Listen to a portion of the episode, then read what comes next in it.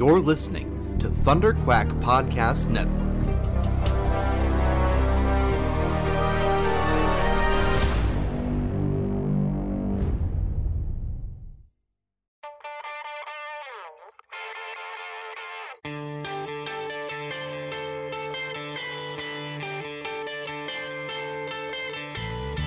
Hi, this is Ralph Macchio, and you are listening to the Epic Marvel Podcast.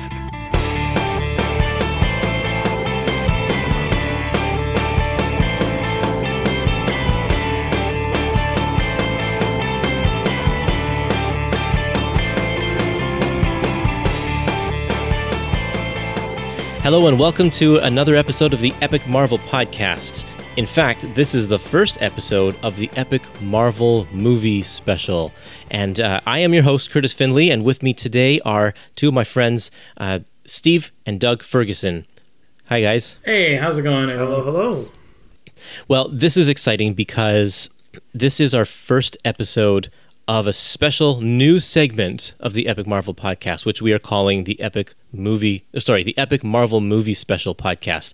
And my idea that I came to you guys with was that I wanted to talk about Marvel movie adaptations, movies that Marvel has done adaptations for. And you two guys are big movie buffs, so I thought that you two would be great to to uh, to kind of take the reins of this podcast and uh, get it going. So I'm glad that you're here with me. Oh yeah, no, it's great to be here. Um, I've always been fascinated by film adaptations in comic form. To be honest, uh, it's it's kind of an interesting art because there's so many restrictions, but also so many freedoms. So I mean, any opportunity to dive into these is this medium is is always a fantastic ride. Yeah, I've always um, I've only read a few uh, movie adaptations, but it's always been I don't know. It's always left a bit of an impression because it, it is interesting to see where the differences are and and what works and what doesn't, and and what translates from one medium to the next. One of the earliest movie adaptations that I can remember reading was in the pages of Disney's Adventures magazine. You remember that? Oh yes, I do. There's a Lion King special when that movie first came out in 94 and Disney's Adventures ran a two-part Lion King movie adaptation uh, across two issues of that magazine and I loved it. I ate it up because at that time like that was like we didn't have the internet readily available to all of us and even when we did have it it wasn't very great. So it was like this was our chance to to relive the movie over and over again and before the VHS came out. And like I used the pictures to draw from and and all that kind of stuff. I loved it.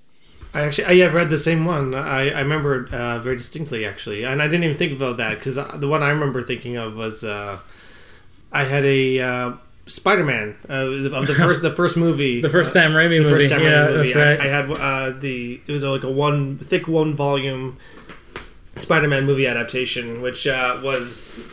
Well, I guess maybe well, we'll probably talk about that one day. yeah. yeah we yeah we probably will I mean that Marvel did make that one they they tend to not do that anymore though in favor of doing prequel stories yeah, Um, they, yeah, they'll they'll do they'll, they won't release the movie adaptation, but they'll have a story that takes place before the movie to lead into the movie. Because I guess people will buy it. Yeah, I, I don't I don't know the the way of the movie adaptation is kind of gone. I think. Yeah, uh, I, I mean, certainly the Star Trek graphic novels have been kind of kind of that way lately, um, and I think it even dates back to Matrix, if I recall, did did a bunch of those as well. Well, Uh, uh, Matrix. It was like uh, it was almost like uh, the Animatrix, where it was like sort of like more side stories, not not a prequel. It was like all in the same universe, but it was unique stories within them. Right. Well, I think it also has to do with the just the state of uh, of home media because uh, it's just a matter of months before the the movie's out in either digital form or available to us on Blu-ray for us to watch over and over again. It used to be that you'd have to wait almost a full year before it came out on on VHS. Yeah, that's right. Yeah. So I guess in a way, reading the adaptation was just like uh, priming yourself again for, oh, I remember when this happened in the movie. You know, oh, I can't wait to Yeah. see the movie again. And early on, back in the 70s, when when a lot of these like movie adaptations are nothing new. Dell Comics was doing movie adaptations like in the 40s, but uh, when Marvel did the Star Wars movie adaptation in six parts, half of the adaptation came out before the movie was even released. yeah. Um, and they were using it as a promotional tool. There's no way that would happen nowadays um, because of all the spoilers and such, but uh, that was the case. Hmm, very true. So, in this episode, we are going to be talking about Labyrinth. I asked you guys what movie should we start with, and you chose Labyrinth, and it was originally published as part of Marvel Comics Super Special Magazine number 40 in October of 1986. And then a few months later, it was serialized as a three issue miniseries. So, yeah, um, Labyrinth. What do you guys think of this movie? When did when did you first see Labyrinth? Oh, geez, I, I was really young when I saw it. Um, I was huh, I was definitely younger than ten the first time I saw this movie. Definitely. Nice. Um, but you know, it's one of those one of those movies I grew up with. So like trying to like pin down when exactly I first saw it is uh, uh, is very very tricky. Um, but you know, as as one of those films you know you have when you're growing up, there's always those sort of impressions that you have where you anticipate certain scenes and you remember the atmosphere more than the dialogue and and uh, and s- stuff like that. And uh, uh, Labyrinth, um, I always had such a tremendous soft spot for Jim Henson, and still do have a tremendous soft spot for Jim Henson. And uh, Labyrinth. Um, Labyrinth is one of those benchmark movies in my mind, which may or may not be, you know, justifiably earned. You know, in some ways, yeah. In some ways, eh, maybe maybe it hasn't as aged as well. But uh, I mean, oh, even rewatching as an adult, so many more themes and stuff that you can actually pick out of it. What do you mean by a benchmark movie? Is that a benchmark for Jim or a benchmark for you? Um, I would say for both. I mean, there's a there's a level of expressiveness that, that you can get out of the puppets, to be honest, which uh, um, I think really Henson was the master of, uh, and that's you know a, a lot of other a lot of other people in that industry um, would have to try to live up to, and uh, certainly in terms of of balancing the tone and the material. I feel like the storytelling was was very very on point um, for a movie that's that you know you could argue is a kids movie. Maybe it isn't such a kids movie. Maybe at times it's, a little dark and creepy. I, I mean, I guess not unlike not unlike the Never Ending Story, but I'd say the puppet work is far better in Labyrinth than in Never Ending Story, and I love Never Ending Story. yeah, I agree with that. You know, it's interesting because we never had this movie as a kid. I wonder when you saw it because um, I never, I, I didn't see it when I was a kid. I think I may have saw pieces on TV every now and then, but I didn't actually watch Labyrinth from start to finish until I was probably in my early twenties, maybe late late teens. Really, that's Yeah. interesting. Uh, and I remember being kind of taken by it, but also in some ways sort of disappointed of what I like imagined it would be when I was when I was younger. Because I, I, I, you know, you, you see pieces or you see stills, and your um, your imagination goes crazy, Mm-hmm. and um, and the, just seeing the whole thing. Um, I mean, I, I you know, it was there's a sort of it's a, I mean, this movie it's a little bit contrived. Oh, for sure. but um, but at the same time, I really admired the amount of imagination, and I, I do still see what exactly what Jim Henson was going for when he made it, and I think the more I sat on it, the more I respected it and enjoyed it. But it's actually the first my first impression of the film wasn't like I wasn't blown away, but I was but I, I have come to really like admire it just because I, I because of all the the interesting little pieces and and um and just I don't know the, the cleverness and the and the ingenuity of of how it looks and and how it feels. Even though like you know it, it's it's a very imperfect movie, Sure. yeah. But you know I then again they they were stretching though. They were really trying. Like the scene with the the dancing, those uh dancing. Oh, what were they called? Fire. fi- Uh, si- well, the guys who take their heads off. Yeah, yeah. Um, like that looks pretty bad today. But they were being audacious and they were they were trying. They, they, they kept pushing the envelope and trying and trying and trying. And from you know you watch some of the behind the scenes stuff and from a, a, choreo a choreography standpoint, it's very impressive what they were trying to do. But the, the technology just wasn't quite ready for it. Um, and uh, that in a lot of ways kind of summarizes the movie. uh, for me in, in a lot of ways is that it is so ambitious, so ambitious, and eh, sometimes the, the tech wasn't quite ready for it, but in other times, other times, absolutely. Well, I was, uh, I think, in my 20s when I first saw it. My parents did not, they were not movie going people or anything like that. We didn't really have movies around the house or anything like that. So, so growing up, I didn't watch Labyrinth, but I love the Muppets. So we would watch Muppets as a family um, in the evenings when it was on. And I, I absolutely love Jim Henson. And so when I, you know, got to be an age when I was able to rent movies by myself and such, I saw Labyrinth and I was like, I gotta watch this, and I loved it. And it, it is one of these movies that sticks with you. And I just when I was watch uh, when I rewatched it for this podcast, I watched it with my boys, first time that they've watched it. Oh, And at first, and so they are seven and nine. And at first, they're like, "We, we don't want to watch it because it's old." yeah, and uh, it's like, "Oh man, how old is this movie?" I guess it's like thirty years old. yeah. Um, and but then we got into it, and they had a great time. They had a really great time watching it. It it, it held up for them. It, they didn't they they forgot that it was thirty years old, and just really got engaged and loved it. So, I think it's worth uh, showing to other kids and and keeping the the movie in the public eye. It didn't do well when it first came out. No, It's a cult classic now.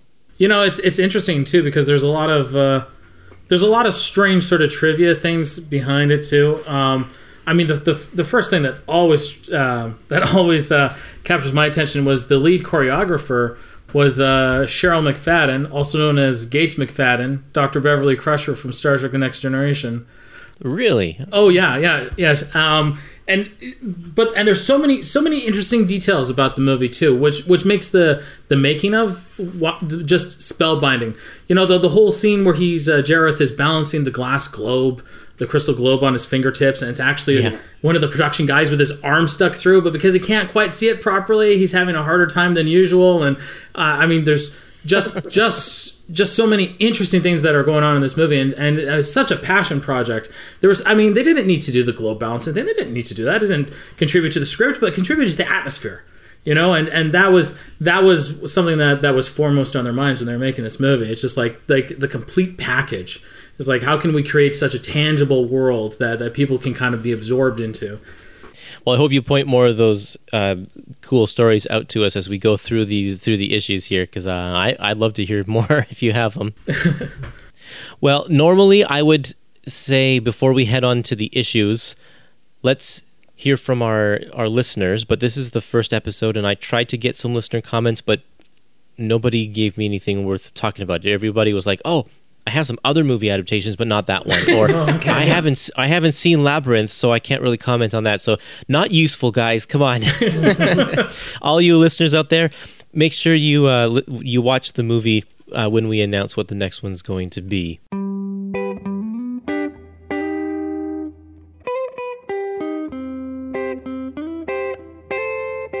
So, having said that, why don't we move on to our uh, our issues here? Now, we're going to follow the same method as I would in a regular Epic Marvel podcast episode, and we'll go issue by issue to talk about the movie. Uh, in it's in three parts because this is a three issue limited series, so we'll just talk about the movie in three parts. Um, but I think it's also worth noting and I mentioned this earlier, that this was originally published all in one part as a large form graphic novel, kind of uh, magazine format comic. Uh, Marvel Super Special number 40. Marvel Super Special um, pretty much exclusively did movie adaptations. Um, and uh, and I read I reread both of these just to see if there was any differences. There are a few things here and there, nothing huge, but the biggest thing to notice is that the Marvel Super Specials were colored because they were magazine. They were able to color these in like full process color, so there's a lot more kind of ink washes and and really nice kind of watercolor work in the coloring. Whereas when they they serialized it after as in the three parts, they had to go back to the four color printing, and so the color is not quite as spectacular. Still looks good, but not quite as spectacular. Yeah, that was something I noticed, um, and it's, it's kind of a pro. pro and con sort of deal with uh, um, with having it in this format. Honestly, because on the one hand, yeah, you get you do get genuine depth in the illustrations, and I, and I felt it was it really it really added to it. But then also when you have this story um, compressed into one volume, uh, truthfully, the story feels feels more rushed. Uh, Mm-hmm. So as you're going through and you're reading it, you're like, "Oh, she spent 13 hours, really? you know, what what was she doing for all that time? Because I mean, she's just walking around looking sad." Uh, So you- you're saying there's a psychological aspect when you're breaking the issue into the three parts Oh, that makes absolutely. it feel longer? Yeah, okay, absolutely. Yeah. Um, you know, I mean, if you're waiting, if you've you've read one issue and you're waiting for the next one to come out, you have time to kind of revisit it. You have time to, to kind of like think back to think back to it. Maybe you're talking to your friends and you're and you're saying, oh, you know, I, I picked this up. What do you think? Some of your friends say, oh, this is lame. Your other friends are like, oh, this is pretty cool. You know, what do you like about it? You know, um, but if you pick up just just the whole package by itself, I mean, that's it, right? It's, it's just the one thing. You, you kind of take it as it is, and uh, and naturally there's a page limit, right? There's there's only so much they can stick in, so Right. you, you can't you feel the limits. That's very interesting. Now, I am going to be interviewing, I wasn't able to do it in time for this episode, but I'm going to be interviewing Ralph Macchio, not the Karate Kid, but there's an editor at Marvel Comics whose name is Ralph Macchio. And he wrote a lot of these adaptations. He didn't do this one, but um, but I, I'm going to be talking to him about what it's like to adapt a movie into comic form uh, and see what he has to say. So that interview should be coming in the next few weeks, so you can keep your eyes on the podcast for that. Exciting. Okay, so issue number one. Um, this is the story of uh, Sarah, and she wishes that her her little baby brother, who she can't stand, she's got a in her typical teenage um, attitude. She she feels like she has a, a really hard life and doesn't want her baby brother around. She has to babysit him, so she wishes the baby to be taken by the goblins, and then he is, and she tries to get him back and has the only way she can do that is making her way through a labyrinth to the castle that's at the center of the labyrinth in 13 hours otherwise um, the goblin king gets to keep the baby so this issue takes us all the way up until the point where she comes across the two guys one can tell the truth and one who can only lie and then she and then the issue ends at that point so what do you uh, what are your thoughts about this first third of the movie Well, I um I noticed right away that there actually is a lot of time for the setup. I kind of because in the movie itself, it feels the setup feels very rushed.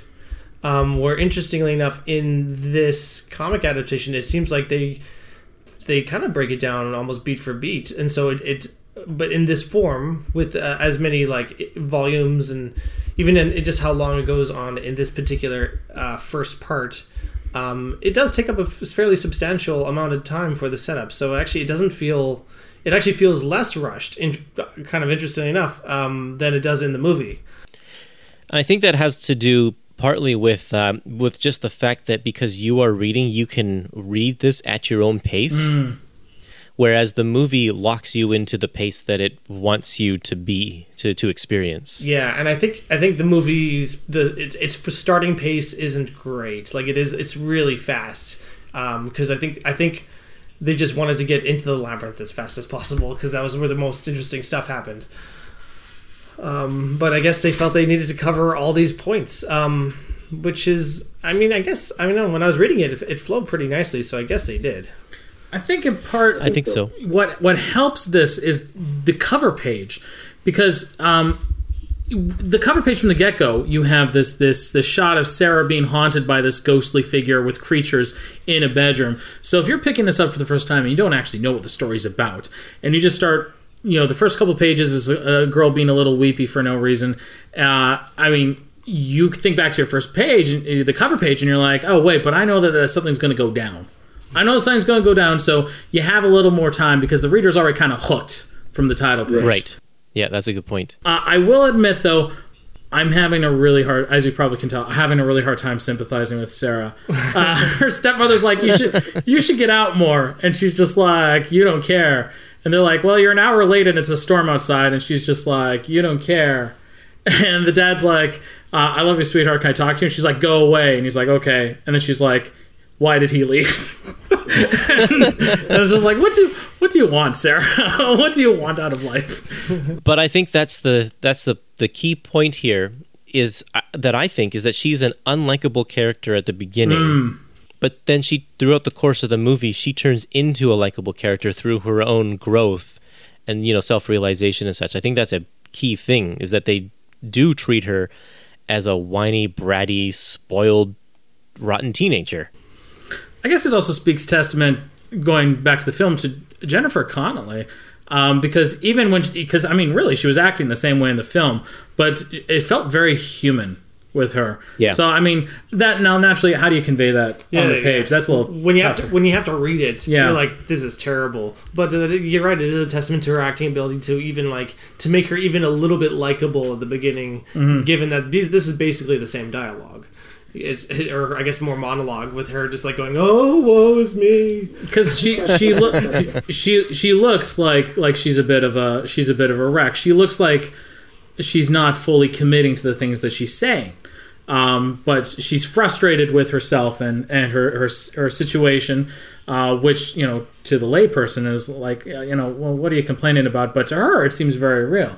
Um, and and you know what? I don't envy any writer or illustrator who's like, I gotta capture this performance on the page. You know? yeah. Yeah, but they did, you know, all in all, though they did a pretty good job of capturing her likeness. Her likeness, sure, yeah. Um, and you know, The know, vest, yeah. What, what, what- yeah. but what else can you do? You can capture her likeness and you can write the dialogue, but you can't make the reader perform like the actress would unless they've seen the movie and they just can kind of imagine it that Yeah. way. So it's that's just the the nature of the beast here.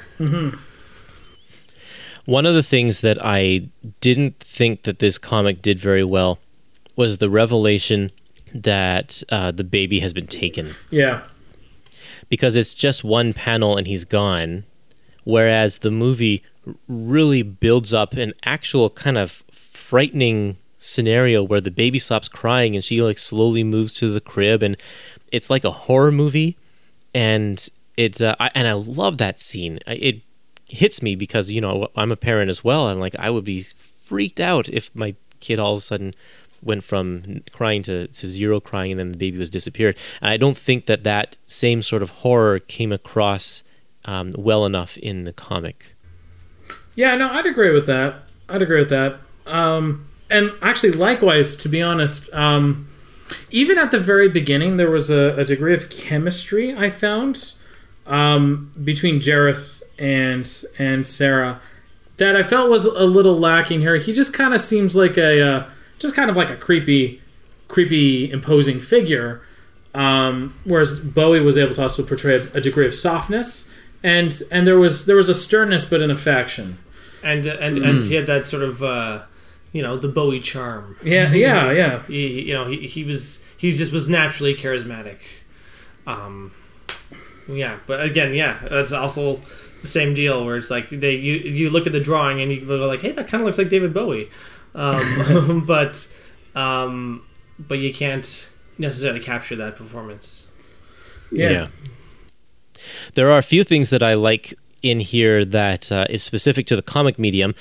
Uh, there's the scene where she's in the process of wishing Toby away, and there's the one page, or there's the one panel where she is surrounded by the the panel is surrounded by the goblins. Yes. She's holding up Toby, and the the box is colored kind of pinkish, and then the goblins all around. Because there's the if you remember the scene in the movie, it cuts, it does these these really great kind of jump cuts to these to the goblins who are in Goblin World or whatever, looking somehow looking in on what she's doing. Um, and then it goes right back to what she's doing. But so they convey that by having them kind of interacting with the panel, and I think that's really cool. Very specific to the comics. Yeah, it's such a strength of the medium, to be honest. It's such a strength of graphic novels to be able to to play with frames like that. Uh, I mean, I, I know I've seen some films that try to duplicate that, but it's it never never pops like it does with uh, in the comic form. You know, Yeah. and, and it's definitely like something that it, it just required a, just a little bit of out of the box. Th- um, I guess literally Mm-hmm. um, thinking. Where uh, yeah, I mean, I, if I were just doing a straight up adaptation, I wouldn't have that wouldn't have occurred to me to do that. Um, but all it took was just somebody to go like, "Hey, this is a cool idea. Is that here's how we can portray it?" And yeah, it is something that you can only kind of be done in comics. Mm-hmm. Yeah, so I, that that part Very really neat. stuck out to me, stuck out to me as well. Uh, there are a few parts here that don't work as well. Uh, I'm thinking of the optical illusion of the the wall Oh yeah, having Oh, this the yeah. secret path. yeah. Such That- a cool moment re- in the movie. that really requires to be honest i think uh, a camera um, Yeah. because it like it, it just does because you're you're 100% right it's, it's an optical illusion it's uh, it's the camera playing tricks on you um, and actually i think they really kind of just skip that part entirely right they just say the the worm she's talking to is it just says oh look over uh, look over there there's actually a way and you don't even Yeah. you don't even see the blank wall or anything it's just like oh it's almost like she just didn't look you know You know, there, there could have been a way they could have done it, uh, but it would just require a few more frames where it's just like sort of like you see a wall, maybe she puts her arm through or something like that, and then you can sort of see like, oh, the wall isn't what it looks like. But no, they just. I mean, maybe it's because they knew they had like limited panels and stuff to work with, but it does kind of feel like they didn't even try. So it makes me wonder then why do it? There could have been another like I'm not saying just have her just walk around the maze, but there could have been like another kind of trickery um, that didn't require a camera effect per se. Um, like the adaptation doesn't have to be like 100% faithful. I get I get a little irked when I see adaptations of any kind, like whether it's from book to film or or film to comic or or anything that feels like it has to be 100%. Why not just, you know, change it around so it's a different kind of illusion, one that one that the the the medium actually can really pull off. Okay, um, or like maybe it, it looks like she has to like flip over like one of the pictures or I don't know like how do, how do I even explain it uh, but, but like Yeah. it's like having like one of the one of the frames could like she could like it looks like she's pushing through it or something like that Pushing through the frame, yeah, you, Yeah, why no, not, right? Something like that. Sort of, sort know. of, sort of breaking that wall, yeah. You know, it'd be really cool, and I the, it costs extra money to do this, so there's and so they probably wouldn't spend the money to do this. But having a gatefold page for that, oh totally Ah, yeah. yeah, so it's like the page is folded over, and then so you it's like and so she's interacting with the gatefold, and you open it up, and it reveals you know more p- the passageway or whatever. I think that would be kind of cool. That would be awesome, actually. Yeah. That would be pretty great, but yeah, I can also see that that's that's somebody in the uh, decision making process to go like, ah, well, just just draw it. we have a script. Just stick to the script. So Now you say they have limited number of panels, but really the case is that they could squeeze in 20 panels in one page if they really wanted to. There's That's nothing there's there's no rules against that. But um, I, I didn't notice I didn't note earlier that the artist for this comic is John Buscema, and he is like a huge name in comics. Um, and so to have him on board doing the storytelling is actually uh, it's actually a big deal because he is an excellent storyteller. So if he, I'm going to trust his judgment on this. If he didn't want to do it, then he, it's probably because there's a he couldn't figure out a good way to convey that. sure, sure. Um, I mean, we're also again going on 30 years hindsight, so there's that too. yeah, he actually sticks to a very rigid six panel uh, layout per page. Sometimes he has more panels, but for the most part, there are it's a three tier six panel setup for almost every page. Mm-hmm. So I don't know. He's uh, he is playing it a little safe. Doug, do you want to take us through issue number two? yeah, issue number two goes from uh, that uh, that puzzle by the door, and which in which uh, Sarah falls down uh, through the helping hands, and uh, Hoggle is confronted by uh, the Goblin King, and uh, yeah, it goes. Oh yeah, there's you know yeah basically it's just like her meeting a bunch of people and just going journeying through the labyrinth. This this is kind of the second act of everything where she's meeting her new friends. That uh, the big uh, what is this character? Ludo. Ludo, yeah, the big the big uh, the the not Chewbacca.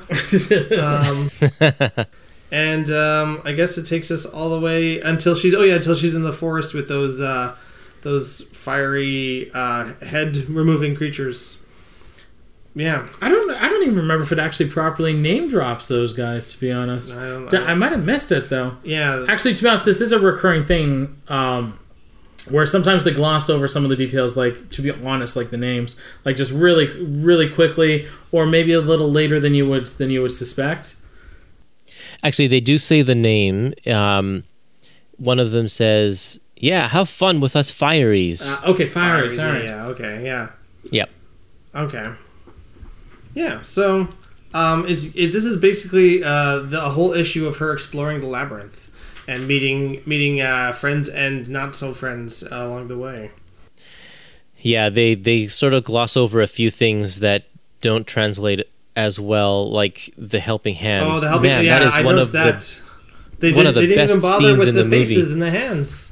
The nope. And that was like that Not was the all. cool part of it. That was that was like why you that was the whole reason that whole thing was there in the movie was to have this very this sort of visual this visual element of of just hands turning into faces and and kind of playing with that that side of our brain that always turns everything into a face. Um, Yeah, that and, and so like that is that was a wasted opportunity because it's it's it doesn't it doesn't even try. It just has word bubbles by hands and then they then then they just basically go through the same motions of the conversation in the movie It's I can understand because one of the worst things to draw is hands. just just doing normal things is terrible. I can't even imagine contorting fingers and hands to make them look like they're making making faces. It'd be awful. it would be a, it would be a lot of work yeah he's like he's like oh man i got a deadline to meet i can't do this yeah, exactly. Um, we haven't really spoken about Gobble. Um, I, I find that Oh, John you mean uh, you mean Hogwarts? or, or it- yeah yes, i noticed right. that um, I he he really, I feel like uh, John Buscema really captured the likeness of the of the puppet in this one. He looks great. yes and i th- and i find that this um there is a lot of emphasis on this character um, through the whole. I guess through all three issues. Actually, um, I think I think that that's one of the things they really honed in on was the uh, was the relationship between Hoggle and Sarah here.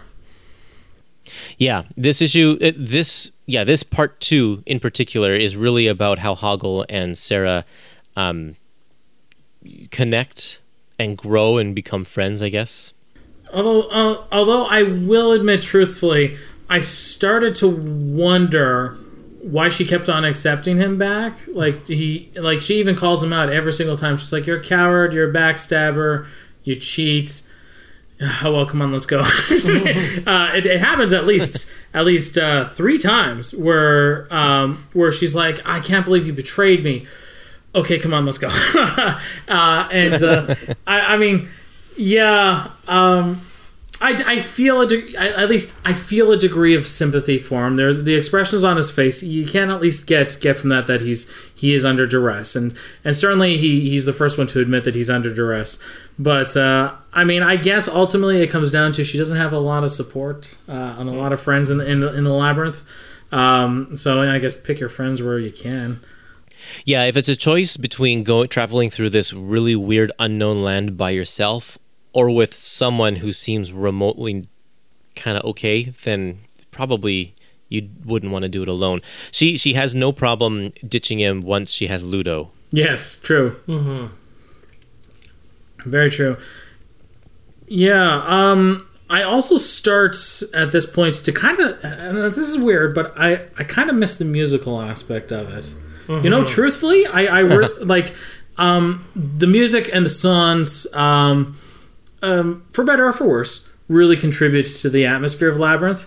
Yeah. Um, and uh, even even some of the shots in the movie where she's just running down the labyrinth, as, as short as they are, um, help with with uh, feeling that time is passing, and um, I'm not getting as much a sense of that here. It's it, it does seem like there's a time crunch, but I wonder if it would have been better if they said if if Jareth had said, "Look, I'm going to turn this baby into a goblin. You got two hours to get to my castle." Then you know, um, I mean, although differing from the movie, that would really amp it up in the comic. It would have been like, oh, oh shoot, you know, we gotta hoof it. I gotta keep going on because I mean I'm down to like an hour thirty now at this point. yeah. There definitely was a, a distinct lack of dance magic dance in this one, uh, and I, th- I think it's around here in the movie, like some, somewhere in volume two, where he goes to the big song number, and, and, and you know, like yeah, not all the songs in Labyrinth are great, but that one definitely is great.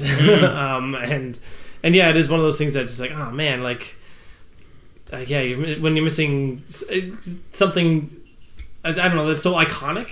It, it, it's, I mean, obviously, you know, you can't adapt it. There's no, there's, there's no way. It would be super awkward for them to, for them to draw David Bowie dancing around with his very distinct, uncomfortably pronounced package, um, and just and just like little musical notes as go dance magic dance. So like it's, it's something they can't do, but it, but at the same time, yeah, it, it is. That is what's something that lends to the pacing of the film and and and was sort of this nice like crucial uh, centerpiece to it all. I think. Y- you know it's kind of ironic because here i am there's there's there's parts i'm just wishing they didn't stick to the movie you know and i'm, I'm lamenting it's just, it's just like ah you don't have to stick strictly to the movie but in my head i'm just like but it's got to be a musical you know Well, the thing that that musical number does is it introduces us to his castle yeah. and all of the different goblins. So it, by taking that out, we don't actually see inside Jareth's castle at all in this adaptation until the very end. and, you- and you know truthfully as well it also kind of establishes that you know what toby's like at that point. Um, i mean like again we've barely glossed over what's going on with toby and, and the actual the actual peril that he's in. And he's actually seeming to kind of you know kind of be okay with it you know like kind of hinting that you know maybe maybe he's already starting to warm up to the goblin life and Well, you mean in the in the movie? in the movie yeah well, no. He, well, he's crying during that scene, isn't he? He's like frightened of all the of all of the goblins that are He around. is him. is, Right, is it that one Yeah, I think I think so. Um, and, and he, is, isn't boy like tossing him up in the air? okay i must be thinking of later then Okay, yeah, I don't know. Yeah, it's not till like uh, when we get to the scene with the stairs and stuff where he's like just kind of happy and crawling all over the place. that's right that's right around. yeah, this one also kind of takes the entire movie pretty much beat by beat as well. Um, there's not a whole lot of stuff that's different about it. It's this is a very Alice in Wonderland story. very much so Well, that satisfies me. If you guys want to move on, to yeah sure sure. Well, Steve, why don't you do this one for us? Sure. Uh, well, first off, let me just say, best cover art. Of the three, Yeah. Of the three? for sure. Love it, hands down, great. By it's by artist Tom Palmer. If anyone's interested, yeah, it's really good. Well, he earned his paycheck. um, so at this point, the Fireys go from just wanting to like dance with her to like suddenly wanting to uh, wanting to remove her head. But Hoggle comes through and he says, "Hey, you know what? We're friends again. Don't kiss me. Well, if you want to, that's okay." And they they wind up down in that uh, the bog of eternal stench. Uh, Which is different from the swamp of sadness. Uh, very, yeah. Although I think uh, I think Artax would also not be happy here as well. Probably not. Um, and uh, although truthfully, for a bog of eternal stench, uh, they just seem seem to say, "Ew, it stinks."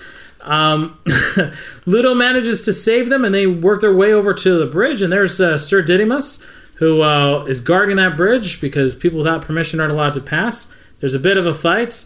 The bridge breaks a little, but they say, "Hey, can we just ask for permission?" And he says, "Yeah." you can ask. they do, and then they can cross. So he joins them on their on their merry little adventure. But once again, Hoggle is tempted by by Jareth, who says, "Hey, give her this this poisonous dream fruit," which he does. Uh, and she enters that little that little dream that little dreamscape uh, dance ballroom dance, um, which truthfully has a bit of a creepy vibe. Yeah. Nowadays, we look at that a lot differently. yeah i mean i was i was kind of willing to to go a little more with the film um but this just this is just like yikes okay anyways uh she winds up in kind of like a little trash land uh and then awakens in her room but it's not actually her room it's still in the trash land and uh her friends rescue her hoggle comes through again and he's accepted back back into the clique, and they go on and they rescue the baby. Uh, and uh, Sarah says, "Hey, look, I gotta face Jareth alone." And instead of you know, there's the the Firefly ending where she where she could have said, "Actually, no, I don't," and they could have helped, but oh well. And she realizes that uh, she realizes that she ha- she's the one with the power. Jareth shrinks on up. She appears blip back in the home, and Toby's safe and sound. But uh, she realizes that whenever she needs her friends, they'll come through and back into the real world for her. all nice and tidy. Now, this is the issue that differs the most from the movie. Yeah, it's too bad. There's we we're the MC Escher inspired uh, stair atrium is reduced to like a panel. Yeah. Uh, which is which is too bad because I feel like in the graphic novel you could do way more than you can on film.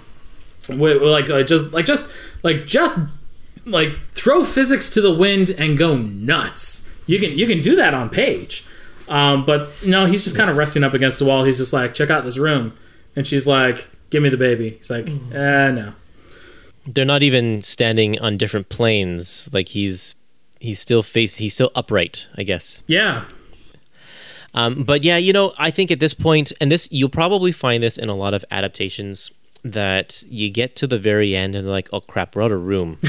Yeah, yeah. we gotta cut something. And fortunately, a lot of third acts is a lot of filler anyway because it's like a huge fight scene or something like that that you can reduce to to to you you know it's like you don't want to skimp on the character development development at the beginning, but you can skimp on some of the big drawn out action sequences at the end. But this is a shame because this is Sarah's defining moment right here. She's willing to sacrifice herself in order to save her baby brother when she makes that huge leap to try and save him. And she doesn't do that in this comic. yeah.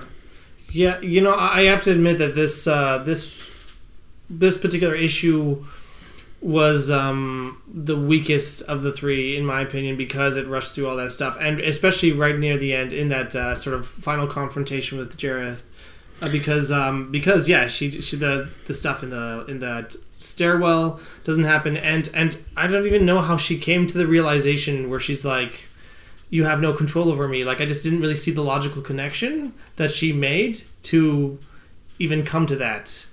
It seemed Yeah, all, right. all very. It seemed all very just like they had to go through the motions for her to say certain lines for for her for it to get to the end.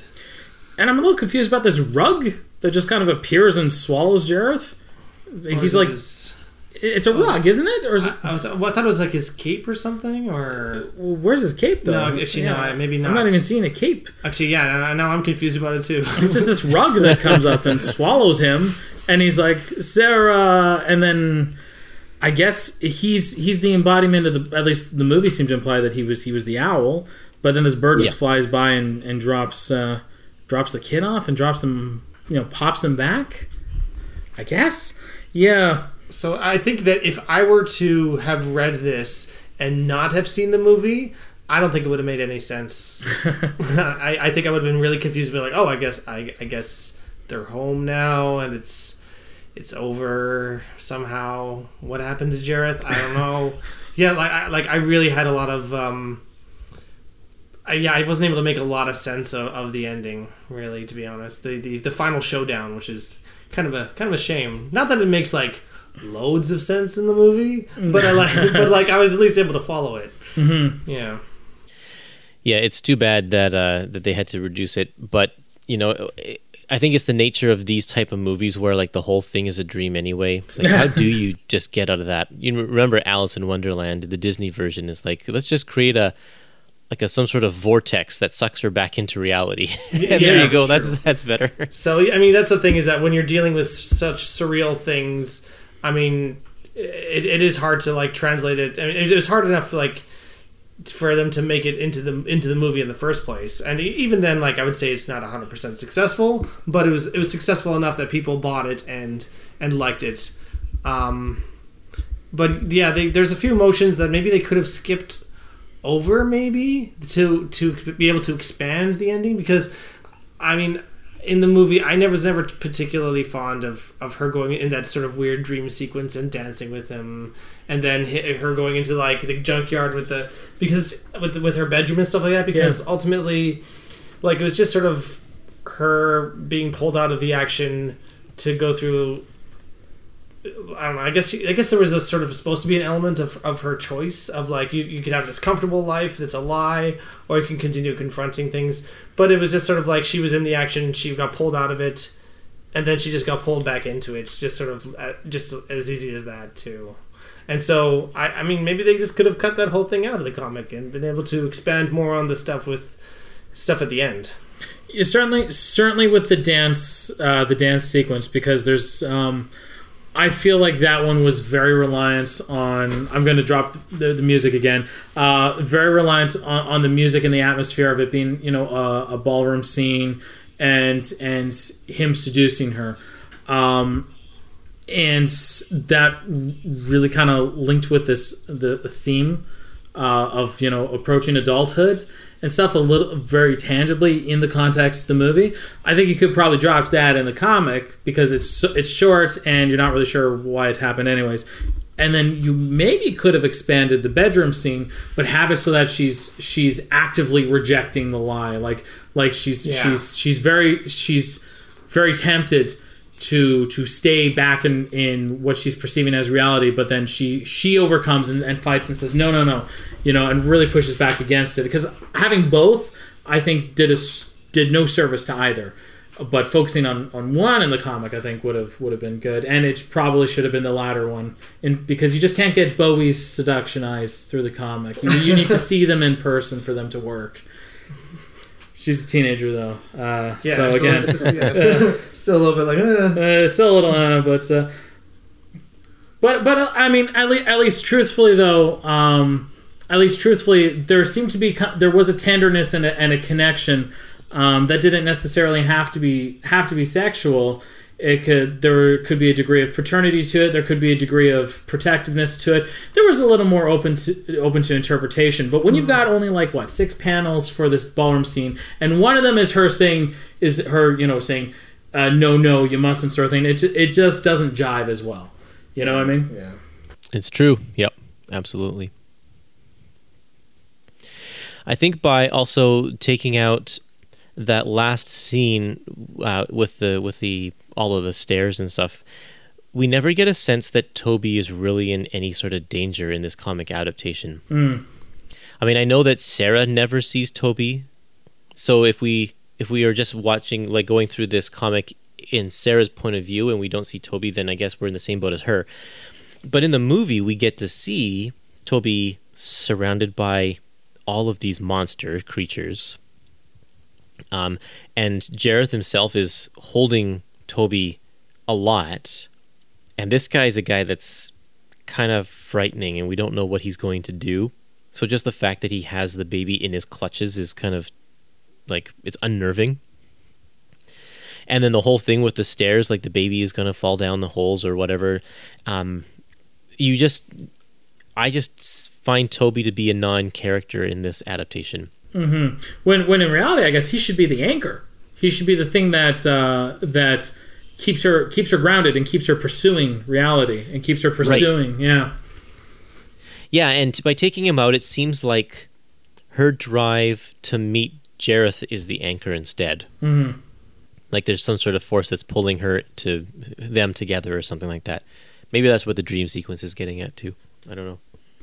Um, but I guess the the very very final bits of uh, of her ending up at home and uh, and all of her friends appearing is uh, is more or less the same as the movie. That's true. You know, yeah, I mean, it's, basically uh, ends on the on basically the it same was note. it was all very fast in the film as well. So yeah, they, she, they they got they gave it a good page. It's all, all really needed. One of the things that I was really actually surprised that when Milo, my son, was watching it, and we got to the part with the fireys, he said, "Hey, those one of those guys was a, a stuffed a stuffy in her bedroom at the very beginning." oh, he picked up on it. he picked up on it Oh. first viewing. Like I didn't, I didn't pick up on that. It wasn't until the second time I saw that when I, you know, have hindsight now and looking at the that panning shot at the very beginning of the movie when you realize that there's so many elements of this goblin world in her bedroom that you know this is all all she's pulling all of this stuff in in the movie into her dreams from reality. Um, but he picked up on that right away and they don't have that shot uh, in this adaptation at all, which I can understand why, but it definitely makes it less like this is her own dream world that she's created and retreating inside. Hmm.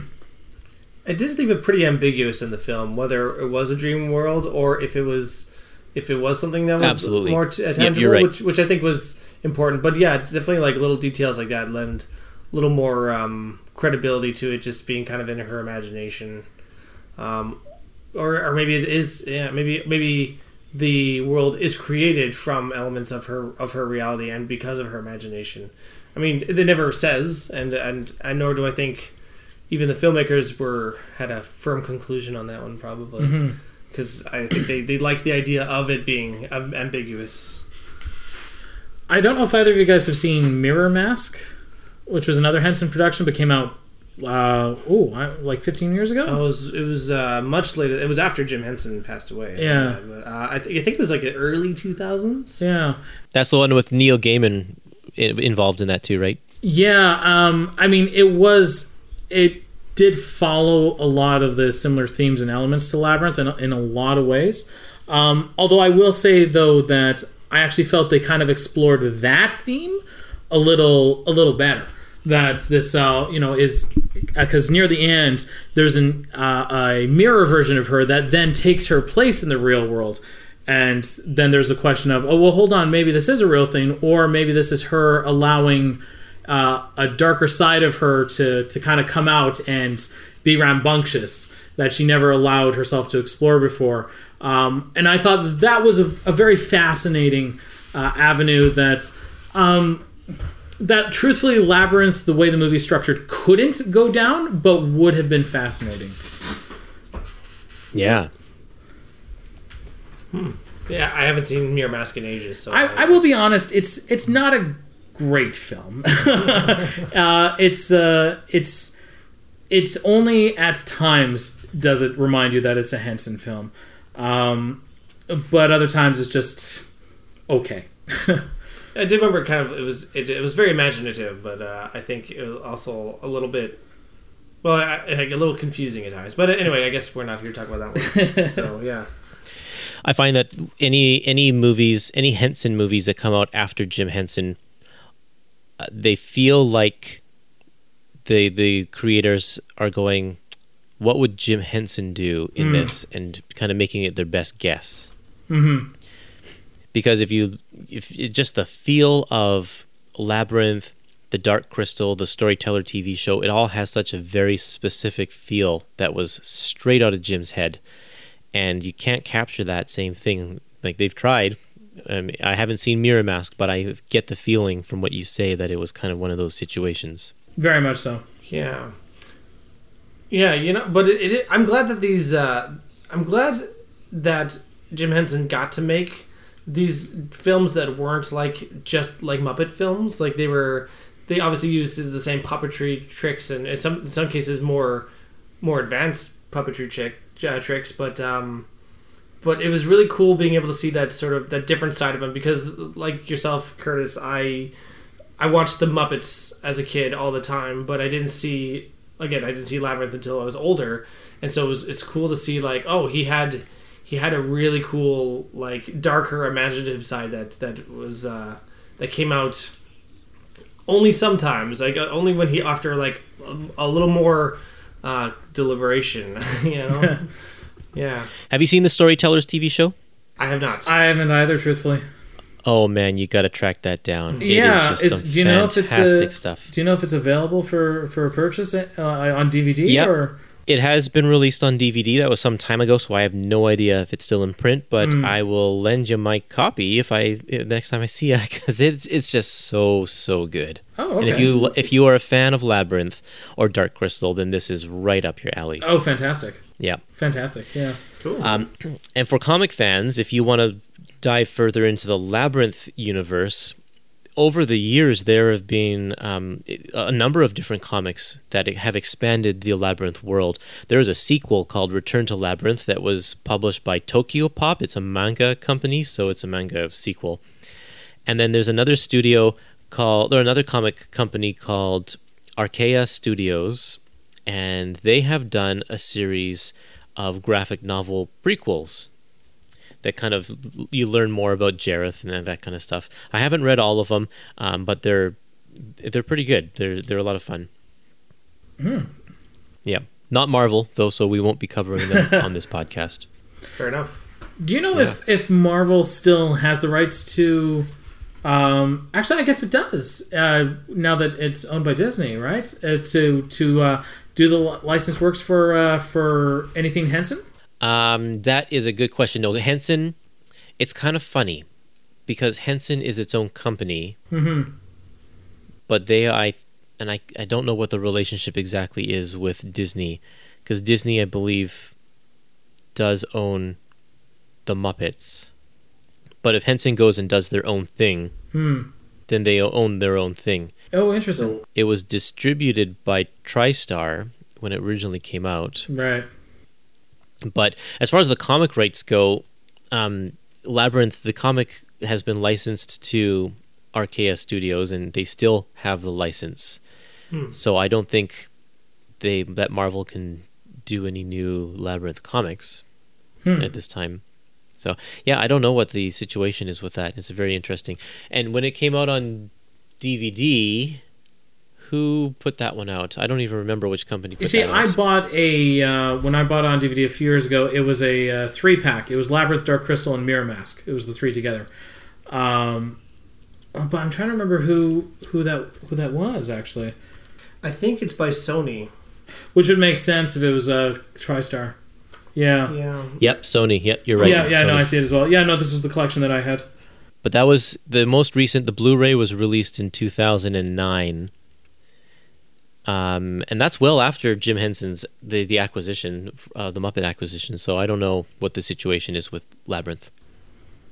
Maybe they don't even know. Truthfully, you know, sometimes uh, sometimes they hope for the best, and then there's a couple lawsuits, and then you know some Well, settlements. Sony must know if they release the Blu-ray. Yeah, true, true enough, actually. Yeah, and in fact, there is a 4K version that was released in 2016 from Sony. Okay, so it's probably still sit- sitting with Sony then. Yep. Yep. Okay. Well, you know, this has been a great conversation. I, I one last thing is that the only difference between the the three issue miniseries and the the large large format uh, you know single volume from Marvel Super Special, other than the coloring, is that there is a new splash page introduced at the beginning of issue number two and three of the miniseries, because comics always have to start with a splash page. of course. Oh yeah. So they're throwaway. There's no new content. It, it's uh, totally just a, a filler piece, but it looks cool. So there you have it. We did it. Our first episode. Huzzah. Yeah. So I didn't I didn't mention this at the beginning of the episode, but I'm not going to join Doug and Steve for these episodes. I'm going to let them run with it and uh, and go. I'll come back for some guest appearances here and there. Um, but uh, for the most part, this is going to be Doug and Steve's segment, and I'll leave it up to them. Yeah. Good luck, everybody. Yeah, absolutely. Uh, well, you know, we were talking about it earlier. How do you feel about doing next time doing Sam Raimi's first Spider-Man? Oh, uh, uh, yeah. I don't know if I have my copy anymore. It's probably not. But yeah, we could dig it up. Yeah, Okay. yeah. Because I mean, I remember having quite a few opinions about that. Sure. I'm game. That sounds great. I think that's a great idea. I will uh, be. I'll have to dig up my copy as well and reread it in anticipation of it. yeah, and my uh, my son has not seen the Raimi trilogy, uh, and so uh, so I'm very curious to see what he thinks. Uh, we had just finished Yeah. all, all we had just finished all the X Men movies ex- except for Logan. He's not old enough to watch Logan, um, but uh, I'm, I'm curious. I'm curious what he will think of, think about that. Uh, so I might even get some input from him with you know fresh eyes looking back now, True, almost yeah. twenty years later. Now that he's seen so many superhero movies, yeah, is this one gonna have the kind of any level of impact on him compared to like what it had on us? mm-hmm. Yeah. And also Wow, I'm I'm yeah. kind of curious rereading the adaptation if uh, if if my opinion uh, opinions on it uh, will have changed at all, or maybe I'm remembering things a little differently than how they are. I But yeah, we'll see. guess we'll see. Yeah. Okay. well, we look forward to it. Uh, thanks, guys, for for uh, kicking off this episode with us. And thank you, all you listeners. Um, you can f- follow us on uh, on Facebook and on Instagram. You can join my Epic Collection Facebook group if you want to talk more about Epic Collections. And uh, Steve and Doug, you have uh, social media that people can follow you with. At? We do. We uh, we also uh, we co-host uh, and release a podcast called the Music A to Z podcast. And so sometimes we're not dabbling in movies and uh, and literature, we are dabbling in music as well. Um, yeah, and you can find that at music A to Z podcast.com or on iTunes or Stitcher, however you like to get your podcast going. Mm-hmm. And Doug d- dives deep into uh, into uh, into Transformers lore. Oh yeah, I have uh, I have a YouTube show called Beast Wars Wednesday, um, in which uh, we review every episode of the uh, the '90s show Beast Wars, the, tra- the the the show that resurrected Transformers. Um, and we're in season three, so we're near the end. So there's plenty to catch up on. Um, and uh, yeah, it's been it's been it's been a, a hoot. Mm-hmm. I'm loving it. Yeah, those episodes are fun. Perfect. Well, I think it's time to sign off here. Thanks, everybody, and we will see you next time. Have a good night. See you later.